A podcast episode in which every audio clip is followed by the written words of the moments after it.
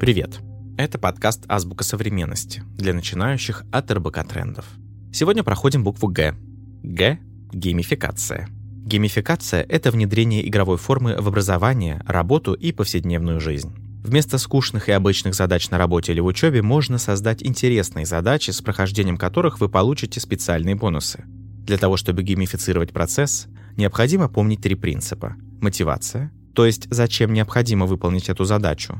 Статус игрока, то есть какой у вас будет статус, если вы пройдете нужный уровень. И, наконец, вознаграждение.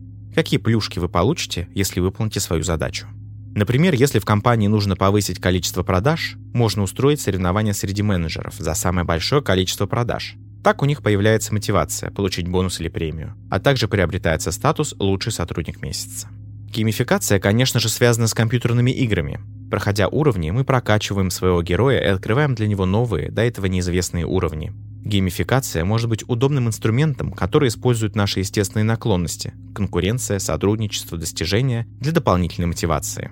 А еще с помощью геймификации можно помочь людям, которые страдают от перфекционизма. В любой игре можно начать уровень заново, а значит можно начать все сначала и в повседневной жизни.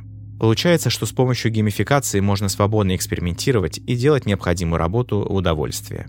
А хорошо ли работает геймификация? Ведь геймификация всего лишь внешний фактор, который не будет так эффективен в долгосрочной перспективе. Однако стоит помнить, что хорошая геймификация – это способ помочь людям определить свою внутреннюю мотивацию и найти новые смыслы своей работы.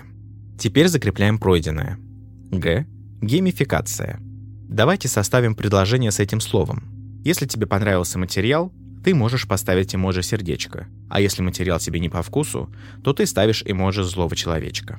Это применение игрового дизайна, то есть медиа используют геймификацию для привлечения и удержания своих читателей. Попробуем составить пример попроще. В этом магазине одежды можно поиграть в бесплатную лотерею, где тебе может выпасть скидка, купон на покупку в магазине или любой другой бонус. Создатели геймифицировали онлайн-шоппинг.